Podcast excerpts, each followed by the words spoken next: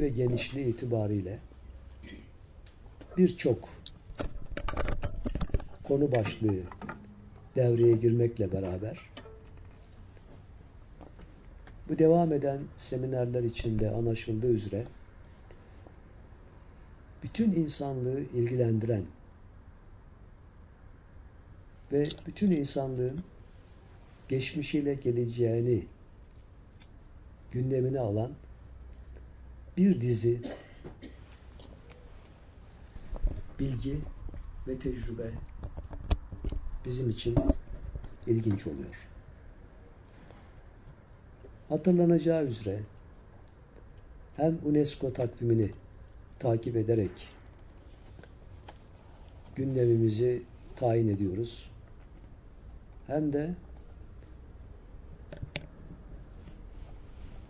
çok köklü bir kültür mirasına sahip olmanın kıvancıyla bu mirası insanlık alemiyle paylaşmanın neşesini yaşıyoruz zaman zaman. Ve şaşırıp kalıyoruz. Pek çok insan kütlesi bizim bu üzerinde durmaya çalıştığımız konulardan nasıl habersiz oluyor ve nasıl yaşıyorlar şaşıyoruz. Acaba biz bunları düşünürken bir megalomonik düşünceye mi saplanıyoruz diye zaman zaman düşündüğümüz oluyor. Ama değil. Şöyle ki yaşadığımız boyut ve konjonktür itibariyle dünyada ekonomi birinci planda gibi görünüyor. Hatta öylesine ki küçücük bazı siyasi değişiklikler borsalarda büyük dalgalanmalara sebep olup intiharlara kadar götürüyor insanları. Ehli tevhid açısından, manevi değerlere yönelen insanlar açısından bunlar bu şekilde değerlenmiyor. Çünkü insanın çok manalı, uhrevi ve çok mukaddes yolculuk görevi olduğuna inanıyoruz. Ve dünya yaşayışı bu yolculuğun içinde çok küçük bir yer ihtiva ediyor. İnsanlık alemindeki sosyolojik değişikliklere ve gelişmelere baktığımız zaman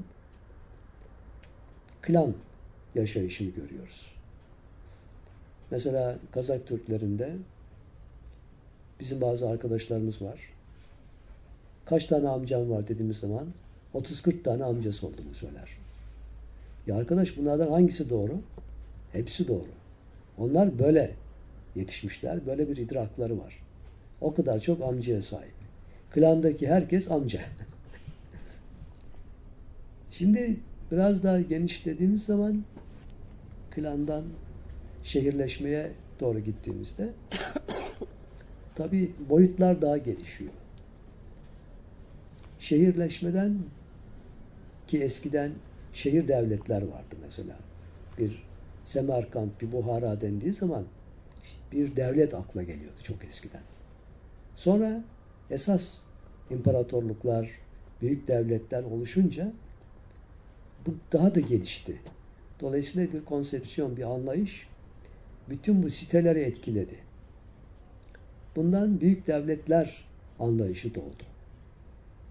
Sonra bu büyük devletlerin birleşimini görüyoruz. Mesela Avrupa topluluğu gibi bugün.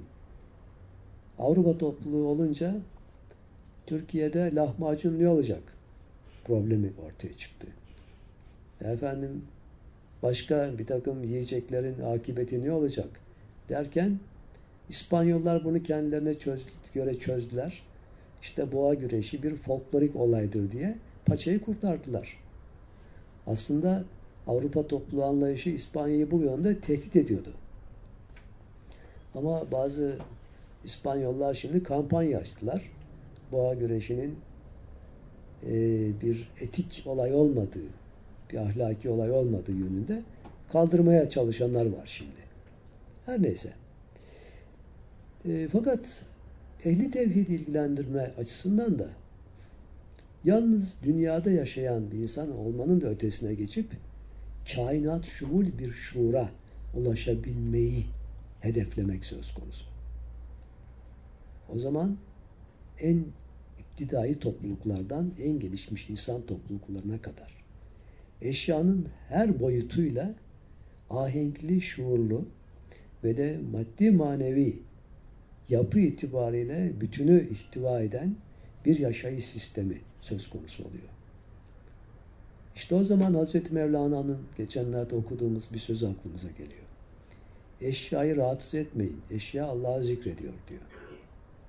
Ayetle sabit. E, her zerre Allah'ı zikreder ama siz onu anlayamazsınız diyor. Fakat Hazreti Mevlana'nın buradaki ikazı çok anlamlıdır. Eşyayı rahatsız etmeyin. Niye? Çünkü eşya zaten insana hizmet için programlanmış. Kime? İnsan ekbere. İnsan, insan ekber şuuruna ulaştığı zaman eşya ona hizmet edebilir. Aksi halde insan o şuura ulaşmayınca eşyayı dejenere etme ihtimali vardır. Buna ikaz ile işaret ediyor Hazreti Mevlana. İnsan o kadar büyük yapıya sahip ki kainatta olabilecek her şeyin bilinebilme şansına sahip bir teçhizatla bu dünyaya ayak basmış. Her insanda bu potansiyel var. Ama gerek ilahi lütuf gerekse şahsi çaba bunun yaşanılan vasatta ortaya çıkmasını kolaylaştırıyor. Bunu da yine tasavvuf tarihindeki hem peygamberlerin hem velilerin, pirlerin, Allah dostlarının yaşamalarındaki örneklerle anlaşılması mümkün. Anlay anlayabiliyoruz bu örneklerle bunları. Şu anda Şefika'nın getirdiği bir gazete, Hürriyet gazetesinden elinde beyin dalgalarıyla balık pişirdiğini iddia ediyor diyor. Çinli mistik He Tieheng Qigong adını verdiği bir teknikle beyin dalgalarını ısıtma amacıyla kullanıp elinde tuttuğu balığı pişirdiğini iddia etti. Çin'in Guangzhou kentinde 7000 kişinin geldiği bir tiyatroda iddiasını kanıtlamaya çalışan He Tieheng izleyicileri şaşkına çevirdi. Tieheng, beyin gücü doğru kullanıldığında doğal güçlerin yerini alabilir. Bir keresinde bin derecelik ocağı düşünerek elimde bir sazan balığını pişirdim dedi. Burada pişirirken dumanları çıkıyor. İsterseniz gösterelim şöyle, dolaştıralım.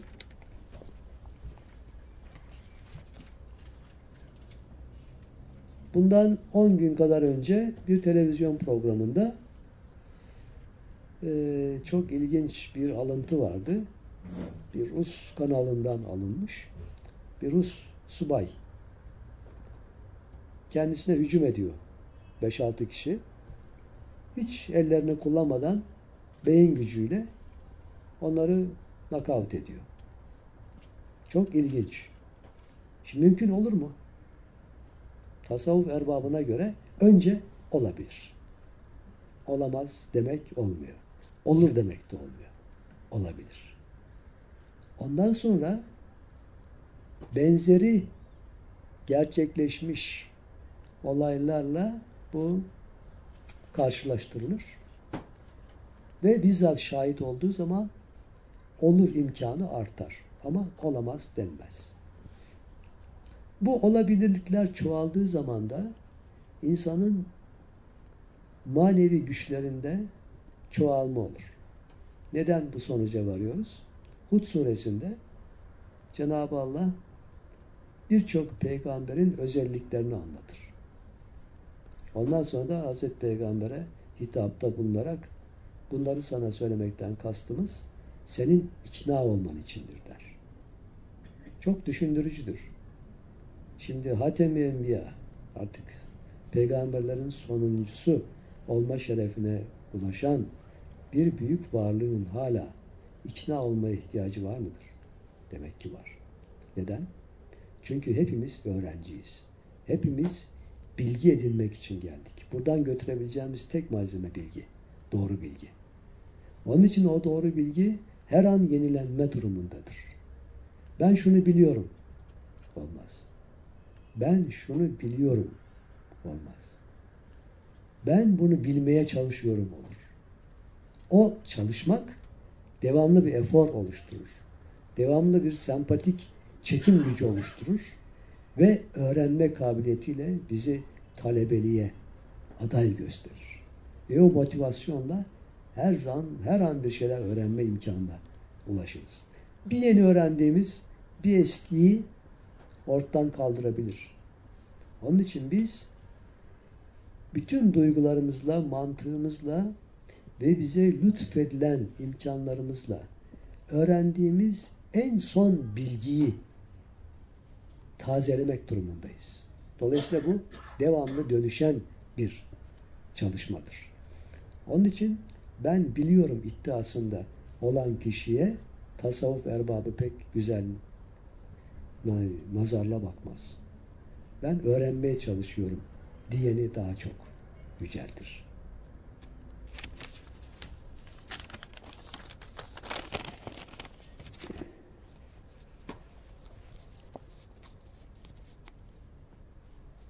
Eski takvimlere göre yılın ve baharın ilk günü sayılan Mart'ın 21'ine rastlayan gün Nevruz diye kabul ediliyor. İlkbahar başlangıcı. İlkbaharın eski İran takvimine göre yılbaşının başlangıcı. Yeni gün. Bir Türk müziği makamı. Celali takvimine göre yılbaşı. Nevruz'un Türk dünyasında Hunlardan bazen farklı isimlerle günümüze kadar ulaşan tabiatın ve milli uyanışın birleştirilmesi anlamını taşıyan Nevruz, yeni gün şenliklerinin şu isimlerle kutlandığını biliyoruz. Nevruz, Navruz, Novruz, Sultanı Nevruz, Sultanı Navruz, Navres, Nevriz, Naoruz, Na Novros, Navruz Oyix, Nevruz Noruz, Ulustun Ulu, Küni, Ulusun Ulu Günü, Ulu Kün, Ergenekon, Bozkurt, Çavan, Babu Marta, Kürklü Marta, İlk Yaz Yortusu, Yeni Gün, Yengi Kün, Yeni Yıl, Mart 9'u, Mereke, Meyram, Natrukan, Nartavan, Isı Ak Bayramı, Altay Ködürgeni, Bahar Bayramı, Yörük Bayramı, Mevris. Bu kadar ismi var. Nevruz ve Ekinoks. Ekinoks da dünyanın güneş tarafından aydınlatılmasının gösterimi. Nevruz baharın ilk günüdür. Ve bugün kuzey yarım kürede bahar ekinoksunun yani gün tün eşitliği oluştuğu gündür. Güneş ekvatora dik açı ile gelir. Gece ve gündüz birbirine eşitlenir. Ayrıca hem kuzey hem de güney kutbu aynı anda gün doğumu hattındadırlar ve gün ışığı her iki yarım küre arasında eşit olarak paylaşılmaktadır. Nevruz Bayramı, kuzey yarım kürede yaşayan insanların ortak bahar bayramıdır. Farslar, Türkler, Kürtler, Zazalar, Azeriler, Afganlar, Arnavutlar, Gürcüler, Türkmenler, Tacikler, Özbekler, Kırgızlarla beraber neredeyse tüm kuzey yarım küre tarafından kutlanan geleneksel yeni yıl ya da başka bir deyişle doğanın uyanışı ve bahar bayramıdır. Aynı zamanda Zerdüştlük hem de Bahayiler için de kutsal bir gündür ve tatil olarak kutlanır. Günümüz İran'ın da her ne kadar İslami bir kökeni olmasa da bir şenlik olarak kutlanır. Nevruz İran ve Bahayi takvimlerine göre yılın ilk gününü temsil eder. Bazı topluluklar bu bayramı 21 Mart'ta kutlarken diğerleri Kuzey Yarımküre'de ilkbaharın başlamasını temsilen 22 veya 23 Mart'ta kutlarlar. Deyip 23 Mart Nevruz'unuz kutlu olsun diyoruz.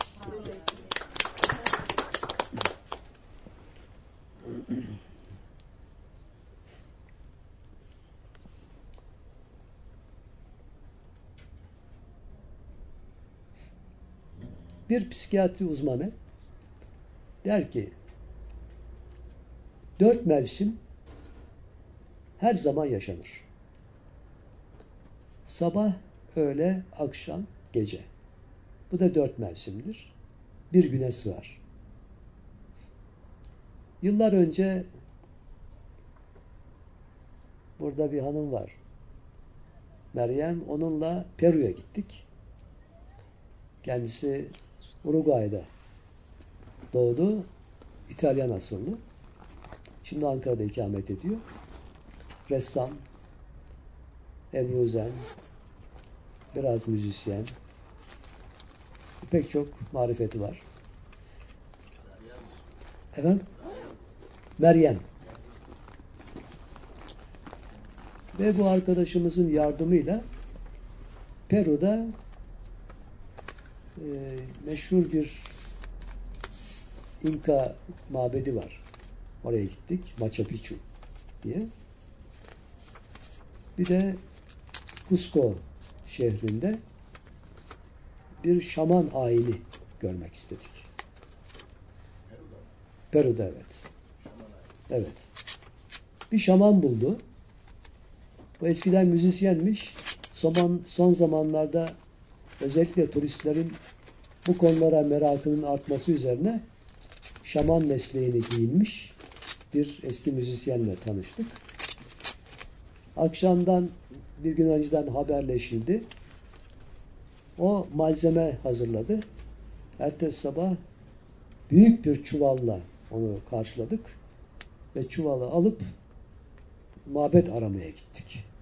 Şimdi bu şaman geleneğinde İnkalarda sadece o mabette yapılıyormuş ayin. Bizim gibi başka düşünenler olduğu için bizim gittiğimiz bütün mabetler kapılmış önceden. Büyük yerler bilhassa ve de kayaların dibinde oluyor. Çünkü ateş yakılıyor, efendim dans edilecek yer lazım vesaire vesaire. Biz de tabii araştırıcı olarak bu konulara merak ettiğimiz için orijinalini görmek istedik. Sonunda bir yer bulduk, küçük bir yer. Bir antropoloji profesörü vardı yanımızda. O şamanla beraber. Şimdi ayin başlamadan önce profesör yüksekçe bir yere çıktı. Elinde bir flüt. Uzun uzun o pentatonik gamlardan improvize yaptı. Çok çok güzeldi. Sonra ayin başladı. Ayin dediğimizde şu. Bir bez yaydı yere. Sonra yavaş yavaş tabiatın çeşitli unsurlarını o bezin içine kattı dualarla. Aşağı yukarı 5-6 saat sürdü bu ayin. Onun içinde biz de müzik yaptık. Biraz tasavvuf müziği de kattık işin içine. En sonunda ayin bittikten sonra kapattı. Profesör çıktı yine yukarıya bir taksim yaptı. O taksimin anlamı şu. Bu dedi Şaman. Ayin işin maddi tarafı. Vücudu. Ama müzik ruhu dedi. O bizi çok etkiledi. Müzik olmadan o ayin olmuyor.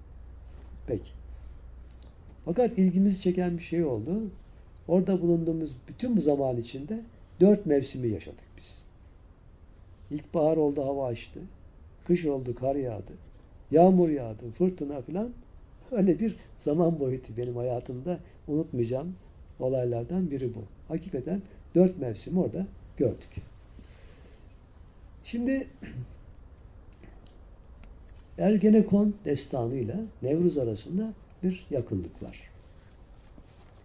Burada hem bahara çıkış hem de güçlükten ferahlığa çıkış sembolleri var. Dikkat edilirse.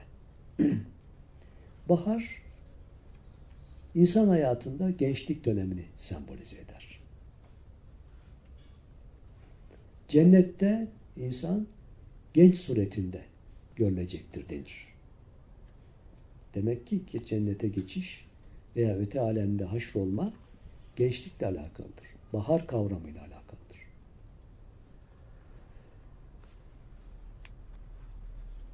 Ve Nevruz'un bahara geçişle geçmiş hesapların kapanması, yeni bir ümit, yeni bir duygu ve beklentinin oluşması yönünde insanı motive edici özelliği olduğu düşünülebilir. Dolayısıyla rejenerasyon dediğimiz kendini yenilemeyle alakalı bir boyut bize açar.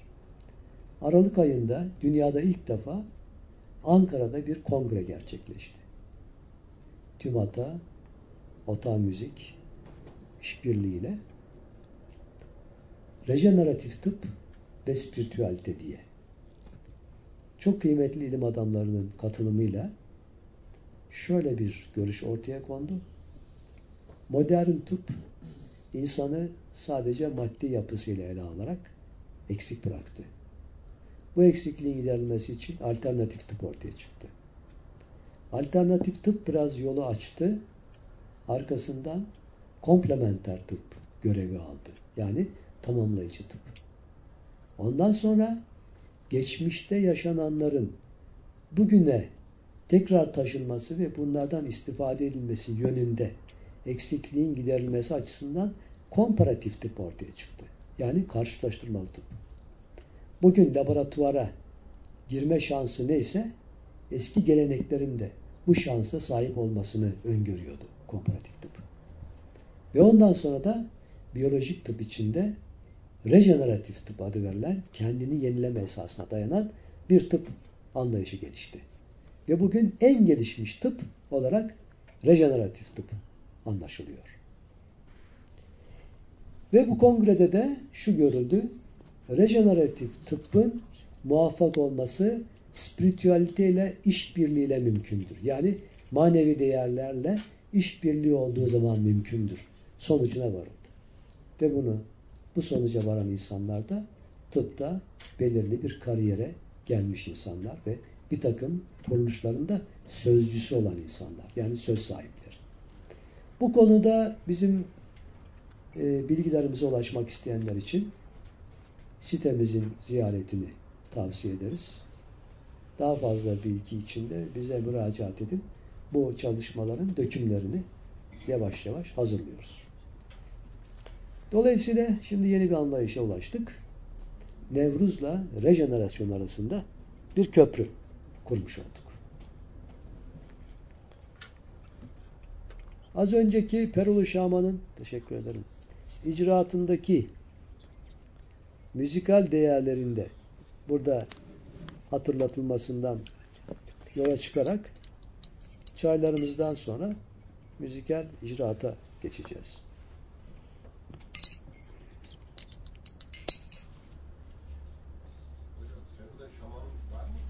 Var. Var. Var. Az da olsa var.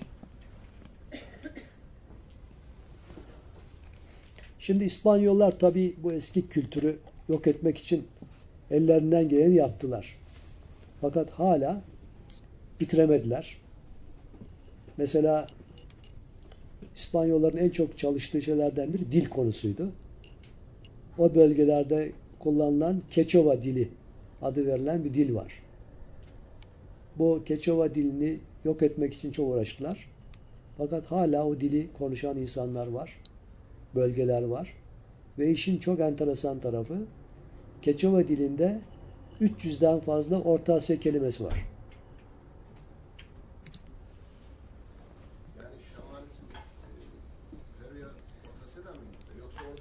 Oluştu?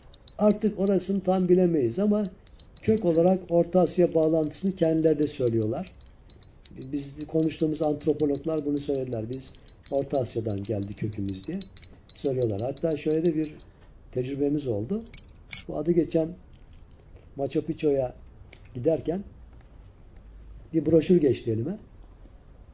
Broşürde o civarda bulunan e, bazı dağların, ırmakların filan isimleri yazılı.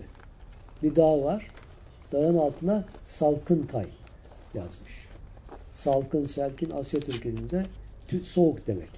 Tay, tav, tav, dağ anlamında. Soğuk dağ. Bu serin dağ. Evet. Rumi, Rumi, Evet. biliyoruz ki Rumi taş demek. Evet. Mevlana Rumi, Mevlana taş. Ya Hacı Bektaş da taştan geliyor. O zaman Hacı, Hacı, Bek, Hacı Rumi.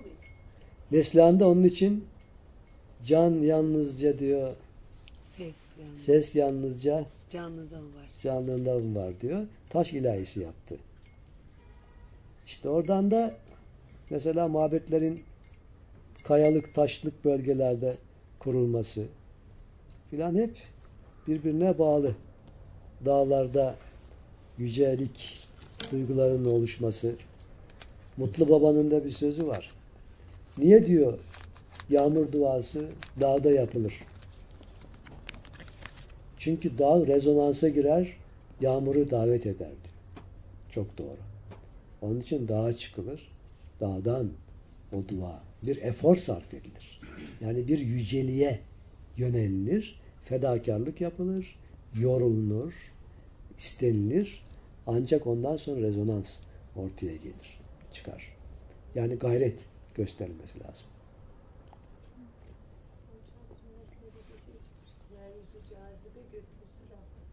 Evet, evet. Doğru. Yeryüzü cazibeyi oluşturunca gökyüzü rahmeti veriyor.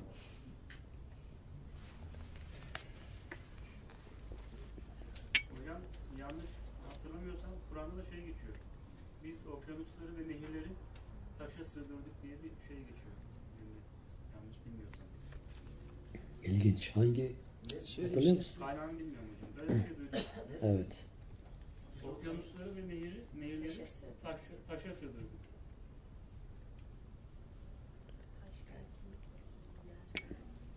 Şimdi doğru. Bak bu çok güzel. Çünkü aktüel bir olay var. Şimdi geçen hafta Barcelona'daydık. Dün akşam biraz anlattım. Bizim bir arkadaşımız var orada Avusturyalı. Müzik profesörü. o anlattı. Onun bir tanıdığı var. Bu kişinin özelliği su bulma imkanı. Yani toprakta su buluyor. Ne dereceye kadar doğru bilmiyorum. Ben sadece duyduğumu anlatıyorum size. Belki buradan ilgili yerlere ulaşır. Her 200 metrede bir su kanalı varmış toprakta. Farklı derinliklerde. Şimdi düşünün her 200 senede bir, 200 metrede bir su kanalı varsa hem böyle hem böyle hem böyle hem böyle hem böyle su içinde yüzüyoruz demek. İnsanın yüzde yetmişi su. Dünyanın yüzde yetmişi su göründüğü kadarıyla. Demek ki görünmeyen kütle zannettiğimiz bölümün de yüzde yetmişi su. O halde kaya gibi görünen bütün maddi kütlenin içinde yine su kanalları var. Çok doğru. Mantığa da uygun. Ve bu adam sezgisiyle bu kanalların yerini buluyormuş. Ve mesela şimdi Suudi Arabistan'da çalışıyorum. Çölde su buluyormuş adam. Bize söyledi arkadaşımız eğer Türkiye'nin ihtiyacı varsa bu adamla bağlantı kurabiliriz. Her an beraberiz diye. Bu arkadaşın, bize bunu söyleyen arkadaşın oğlu da Japon doktor Emoto ile beraber çalışıyor. Onun Avrupa asistanı. O Emoto'nun da meşhur bir çalışması var malum. Sudaki izlerle kaliteleri tespit ediyor. Mesela söylenen sözler ne, ne gösterir? Dinlenen müzik ne gösterir? Sudaki izlerine göre onu buluyor. Mesela biz 40 gün 40 gece sema yaptığımız zaman orada oluşan su, sunun analizini yaptı. Çok güzel motifler çıktı. Geldi mi onlar var mı? Var. Azize'nin kompüterinde var.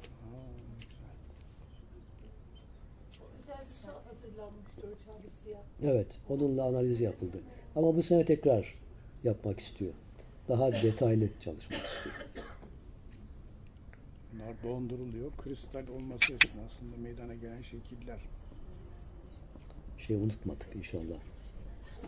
İnşallah sen bir kursa gideceksin bakalım nasılsa. Şimdi Emre'yi oraya göndereceğiz inşallah. Emre orada kurs görecek. Ve o sistemi Türkiye'ye taşıyacak nasipse. Nasıl? Bu Emoto'nun sistemi. Suyun analizi. Elektron mikroskopla suyun analizi. Sende onun kitabı var galiba değil mi? Ee, tavsiye ederiz. Yani Şefika'dan o kitabı şekilde yayın evini filan da bildirebilirsen İnternette de var onun mı açıklamalar. Şey. Sami Bey ile Musa Bey'in bende kartları var. Sizlere ulaştırabiliriz yayın evini veya fotokopisini. Çok çok önemli bir konu. Bir örnek vereyim. Bu konuyu takip eden bir Alman doktor var. O doktor aynı şekilde e, bizimle çalıştı. Güney İsviçre'de bir konserimiz oldu. O sistemini getirdi, bilgisayarını, makinesini falan. Biz onun geleceğini biliyorduk da önümüzde mikrofonlar kurulunca konser sırasında biz her zamanki gibi yine ses mikrofonu olarak düşünüyorduk. Meğer değilmiş. Onun sisteminin mikrofonlarıymış. Arkamızda bir ekran vardı. İşte Yaşar abi, ben, Gülten vardı galiba. Lütfen Mustafa. Mustafa vardı. Birkaç arkadaş daha vardı. Sevim falan vardı. Güzel bir konser verdik. Böyle 200-300 kişi de dinleyen vardı. Konserin özelliği biz icra ederken bizim icra ettiğimiz müzik suya intikal ediyor. Sudaki şekiller aynı anda arkamıza görünüyor arkamızda. Bunun bende videoları da var. Renkli olarak. Çok çok güzel şeyler çıktı. Bir tanesini bunlardan kartpostal yaptı. Nasıl biliyor musunuz? Altın renkli bir mücevher görüntüsü halinde çıktı. Ve hangi parçada? Rahmetli Muzaffer Hoca'nın ömrün bitirmiş viraneyin. Onu icra ederken onunla beraber ney taksiminde o çıktı. O favori. Onun da kendini tanıtıcı kartpostalı oldu. Ya işte bu sistemi şimdi inşallah Emre öğrenirse Türkiye'de e, kullanır ve bu kullanılmakta olan suların analizine de faydalı oluyor. Hangi sular ne yönde daha iyi, ne yönde yaramaz diye bazı neticelere de varılıyor. Suyun da algısı vardır tabii değil mi? Her suda aynı etkileşim Suyun olmaz. hafızası var. Hafızası var. Kitapta şey yazıyordu Ematol'un kitabında bir nehirden su almışlar. Çok kötü çıkmış. Nehri araştırmışlar. Bir kişi intihar etmiş orada. Ya. Sonra oraya işte suya terapi yapınca düzeltmişler. Yani şifalı bir suyu oraya aktarmışlar. Evet. Tekrar nötralize etmişler. Hatırlıyorsanız Aralık ayındaki kongremize e, Doktor Alban geldi Avusturya'dan. O oradaki suların temiz olup olmamasından sorumlu. Bir ülkenin bakın ne kadar hassas bir olay. Ve burada alabalıklar kılavuzluk yapıyor. Eğer bir suda alabalık yaşıyorsa sağlıklı bir şekilde o su kullanılabilir halde. Bu şeylerden göstergelerden biri. Trabzon gezimizde oradaki bizi refakat eden insanlar alabalıkların bile azaldığını, suların giderek artık algısı azalıyor herhalde. Tabii, tabii, Ki Karadeniz çok önemlidir su alanında. Tabii.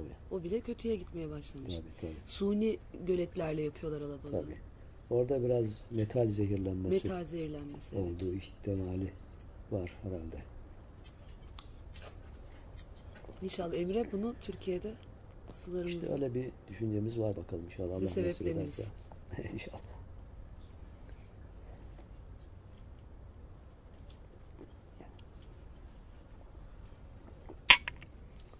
Şimdi müzikal tarafa geçeceğimizi söyledik. Birazcık tarihçesinden bahsetmemiz lazım. Bu Çünkü bunu anlamamız için çok önemli. Rudenko ve Gryaznov isimli iki Rus araştırıcı 20. yüzyılın başlarında Altaylarda Pazırık ve Başadar vadilerini araştırma yapıyorlar. Özellikle Pazırık Vadisi'nde buzların altında bazı eşyalara ulaşıyorlar. Bunlardan biri kilim parçası, bir tanesi de çenk adı verilen bir enstrüman. Arpe benzer, çok eski bir alet. Rudenko bu çengin tarihçesini milattan önce 1700 yıllarına kadar götürüyor. 2000'de bu taraftan 3700 yıl buradan gerçekleşiyor. Çin Tarihi isimli bir eser yazan Alman Eberhard, sinolog, Çin tarihçisi, Proto-Türk kültürü diye bir bölümde milattan önce 3000 yıllarına kadar giden bir kültür tarihinden bahsediyor Türklere ait. Ve kuzeyden batıdan müzik, tiyatro, hayvan terbiyesi ve seramik, işçilik e, ve dansın Çinlere Türklerden geçtiğini belgeliyor. Ayrıca Maurice Kuran isminde çok önemli bir Fransız araştırıcı Lavignac Müzik Ansiklopedisinde pek çok Türk müzik aletinin isimleri değiştirerek Çinlere geçtiğini bildiriyor. Ayrıca yine araştırmalarımız devam ettiğinde e, gördük ki Doğu Türkistan Hoten şehri yakınlarındaki Gülçe Irmağı kenarında dans eden figürlere rastlanıyor. İnsan figürlerine, kayalar üzerine dans eden.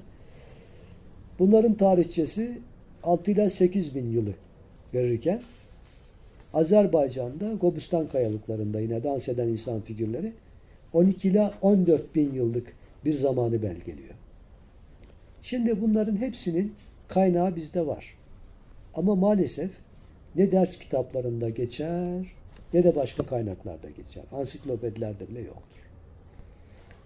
Buradan kim sorumludur? Tarih açısından kendini yetkili zannedenler sorumludur. Biz bunu Allah'a havale ediyoruz. Bunların en kısa zamanda düzeltilmesi dileğiyle. Tarihlerin birçok tarihi bilginin yeniden yazılması artık elzemdir. İnsanlık için çok çok gereklidir. Buna atfen yeni bir bilgi daha vereyim. Çok yeni, 3-4 günlük. Benim hanım birçoğunuz tanıyor. Alman asıllı. Gelemedi mazereti sebebiyle. Herkese selamlar söyledi. Bir ZDF kanalında bir televizyon belgeselinde izlemiş. Bizzat kendisi. Meşhur eski destanlardan Homer. Homer destanları var. Şimdi Homer destanlarının kaynakçasına inildiği zaman hep akılda Yunan kültürü kalıyor. Ve birçok Avrupalı bana söyledi biz Yunanların çocuğuyuz diye söylüyorlar. Şimdi iş değişti diyor Azize. Almanlar da buradan geldiklerini zannediyorlar diyor. Şimdi büyük bir tartışma çıktı diyor. Çünkü bana çay değil de başka bir şey varsa. Yoksa Limon problem değil. Limon su. Limon. Sıcak su. Ee, şimdi Adana civarında bir yerde yazılı taşlar bulunmuş. Yeni bilgi bu. Tam yerini hatırlayamadı şimdi. Bulacak. Belki o programı yeniden isteyeceğiz ZDF'den. Oradaki yazılar Homer destanıyla aynıymış. Öyle olunca Grek medeniyeti diyor birdenbire düştü. Anadolu ve Asya devreye girdi diyor. Şimdi Almanlar Asyalı olma durumunda olacak. Bu tartışmaya açıldı diyor ve çok büyük bir tartışma var diyor Almanya'da diyor. İnşallah. Evet, bu da önemli bir bilgi. Şimdi 12 ile 14 bin yıllık bir geçmişe gidiyoruz ama bu bizi tatmin etmiyor. Neden? Çünkü bunun daha evveliyatı var. Nasıl dersek? Yasin suresinde yok şey almayacağım teşekkür ederim. Yasin suresinde sonunda Cenab-ı Allah diyor ya kün feyekün Allah bir şeyin olmasını dilerse ol der ve olur. Şimdi burada ol demek çok açık bir şekilde zikrediliyor. Allah ol der ve olur. Onun demesi nasıldır? Ona mahsustur. Ama lütfederse biz anlarız. Lütfetmezse bizim idrakımız buna ulaşamaz. Fakat burada açıkça bir tebliğ vardır. Bir anlatım vardır. Bir ifade özelliği vardır. O bir şeyin olmasını murat ediyor. Ve murat edin, ettiğini sesle dile getiriyor ayete göre. Dedi ve oldu. Tamam. O halde mevcut olan bütün eşyanın en temelinde bu özellik var. Dolayısıyla ses var. Ses ve güzel ses. Fatır suresinde Cenab-ı Allah yine buyurur. Güzel söz ve güzel davranış Allah'a götürür diye. Şimdi güzel sesin ve güzel sözün, güzel davranışın kriteri ne olabilir? Rahmani olmasıyla, merhamet taşımasıyla alakalıdır. Öfke dikkat edilirse daima agresyonla, saldırganlıkla, suçlamayla, tatminsizlikle, hata aramakla alakalıdır. İçinde korku gizlendirir. Ama rahmet başkasının hakkını gözetmek, saygı duymak, korumak, en azından eşdeğer düşünmek, yardımcı olmak, paylaşmak gibi yüksek erdemleri taşır. Dolayısıyla güzel söz söyleyebilmek çok büyük bir meziyettir. Yine Cenab-ı Allah Kur'an-ı Kerim'de diyor, insanın güzelliği sözünün güzelliğidir. Bütün bunlardan ibret almamız gereken çok önemli dersler oldu muhakkak. Buradan baktığımızda demek ki ses kalitesi bizi çok çok eski zamanlara, yaratılışa, yaratılıştan önceye kadar götürür. Derken hemen Elestü bir Rabbiküm hitabına bağlanırız. Ben sizin Rabbiniz değil miyim? Beli cevabı veren ruh o güzel hitabı beden vasıtasıyla bu aleme geldiği zaman da hafızasında taşır ve o güzel sözü arar. O güzel sesi arar derler. Mutasavvıflar ve mutasavvıf müzisyenler. Dolayısıyla musikinin bedi'i zevki insanda bu tür manevi e, malzemeleri de beraberinde getirir. Bu açıdan biz Türk musikisinin genel karakterine baktığımız zaman hemen rahmetli Ahmet Adnan Saygun'un Türk halk musikisine Pentatonizm eserine müracaat ediyoruz. Bu konuda yapılan çok araştırmalar var. Her zaman söylediğim gibi Morris Kur'an'ın eseri Robert Lah var, Edward Shawan var. Bütün bu araştırıcılar bu beş sesli müziğin kaynağının Orta Asya'dan geldiğini söylerler. Ve Türk patentli beş sesliliğin Çinlerden, Japonlardan farklı olduğunda dile getirirler ve Çinlere Türklerden geçtiğini bildirirler. Peki ne yapıyor bu beş sesli müzik? Beş sesli müziğe baktığımız zaman Orta Asya'daki ile Güney Amerika'daki, Kuzey Amerika'daki ile Eskimo, eski Mezopotamya ile Celtic kültüründe, Japonya ile Java adasındaki kültürle aynı olduklarını görüyoruz. Bu bir iletişim alfabesi gibi bir özellik taşıyor. Onun için bazılarına göre Allah'ın insanlığa özel bir hediyesi olarak biliniyor. Nedir bu beş sesli müzik? Bir gam içinde normalde yedi ses var. Oktav ile sekiz ses. Do, re, mi, fa, sol, la, si, do gibi. Bu beş sesli müzikte oktavıyla altı oktavını çıkarırsak beş ses kullanılıyor bir gam içinde.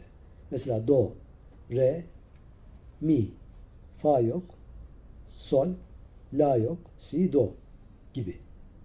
Veya buna benzer başka gamlar. Bunların üzerine daha çok Japonlar çalışmış. Gagakuditsu, Ryukyu, Minyo gibi isimler vermişler bu beş sesli gamlara. Esas patentinin bize ait olduğu noktasından hareket eden çok az insan olduğu için bunlara ne isim verilmiş bizde ne konservatuvarlarda esaslı şekilde öğretilme yoluna gidilmiş maalesef. Acıdır. Bunu her zaman olduğu gibi yine ilgili yerlere havale ediyoruz. Bilinmiyor. İşte. Çünkü bilinmemesinin sebeplerinden biri bunun klasik Türk musikisine bir alternatif olduğu endişesiyle reddedilip ilkel müzik safhasına alınması. Ben bunun tartışmalarını çok yaptım konservatuvarda. Onlara göre klasik Türk müziği en olgun müziktir. Onun ötesinde müzik yoktur diyorlar. Bu şekilde tarih inkar ediliyor. Çünkü klasik Türk müziğinin oluşması bin yıllık bir zamanı boyutuna götürür. Pentatonik müzik on binlerce yıl önceye gidiyor. Bu kadar geniş bir kültürü inkar etmek mümkün değil. Hatta ben şu anda söylemeyi uygun buluyorum. Bu geri geldiği için. Bir ara Türk tarihi cumhuriyetle başlar diye bazı ifadeler olmuştu da hepimiz gülmüştük yani ve üzülmüştük. Nasıl cumhuriyetle başlar? Türk tarihi için binlerce yıl söz konusuysa onların hepsini nasıl bir tarafa atarız? Mümkün değil. Evet ben bu pentatonik müziği işte Yaşar abiyle beraber ailemizden tanıdım. Çünkü ailemizin bir kısmı bir kısmı Kırgız Türklerinden. Şimdi sıra onlara geliyor. Acele etmeyin. Sıra onlara gelecek. o tüskeygüs denilen bir örtü. Hanımlar çeyiz olarak hazırlarlar. Gelin odasına ona takarlar. Oradan haber veriyor. Biraz geciktim müziğe diye. Ama ne yapalım? Başlayacağız şimdi. Küçükken rahmetli annemiz, dayılarımız, teyzelerimiz bu pentatonik müziği okurlardı. Aklımızdan kalan nameler Tümata'nın ilk nüvesini oluşturdu. Ve nasip olursa bir teori var şimdi, bir çaba var. 8, 9, 10 Temmuz tarihlerinde Manisa'da bir dağda bin kişinin bu eserleri icra etmesi yönünde bir proje var. Bu projenin aha babası burada. İnşallah nasipse bunlar olacak. Evet bunu öğrendik biz ve yavaş yavaş Anadolu Türk kültürüne bilgi olarak, malzeme olarak bunları kazandırmaya çalışırken Cerrahpaşa'da doktoramı yaptığımda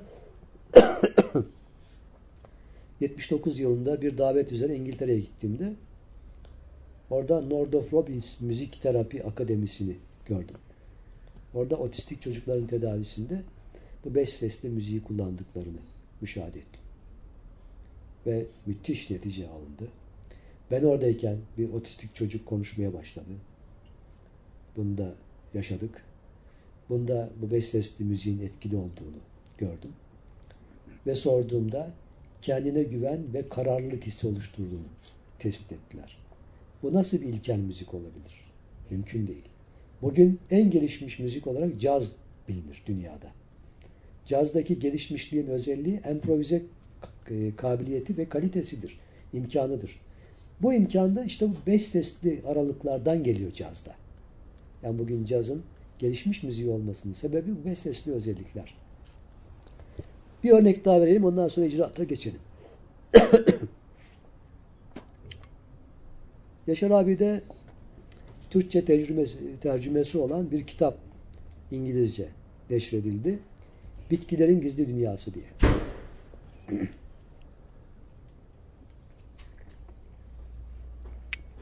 Bu kitapta Amerika'da yapılan bir tecrübeden bahsediliyor. Bayan Redlock isminde bir hanım tecrübeyi yapıyor. Aynı cins bitki fidelerinden alıp 3 hafta her birine farklı müzik dinletiliyor. Birinciye ben ne olduğunu hiç dinlemedim. Allah dinlemekte nasip etmesin. Asit rock diye bir müzik dinletilmiş. Neyse. Bitkiler çok kısa zamanda ölmüş. Üç hafta müddetle aynı şartlarda aynı nem, aynı ısı vesaire gibi bir başka e, fideye Bach müziği dinletiliyor. Bitkide enine boyuna herhangi bir değişiklik yok. Aynı büyümesine devam ediyor. Üçüncüye uzak doğu yani Orta Asya pentatonik müzik natürel enstrümanlar dinletildiği zaman bitki hem enine hem boyuna büyüyor. Bir de tropizma denilen sesin kaynağına doğru bir yöneliş yapıyor. Şimdi yeni bir icraat var. Erzurum'da e, bir firmanın isteği üzerine bizim sidirlerden gönderdik. Şimdi orada ineklerden alınan süt verimi bilimsel bir şekilde araştırılıyor. Müzikle etkisi konusunda. Yeni bir çalışmamız var bu konuda. evet, beş sesli müziğin hakkında son sözler şöyle şimdilik.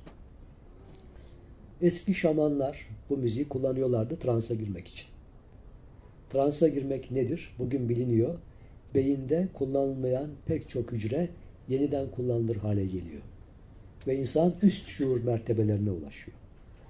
Bunları hazırlayan özellikle beyinde alfa ve teta ritimlerin artması ve beş sesli müzik bunu oluşturuyor.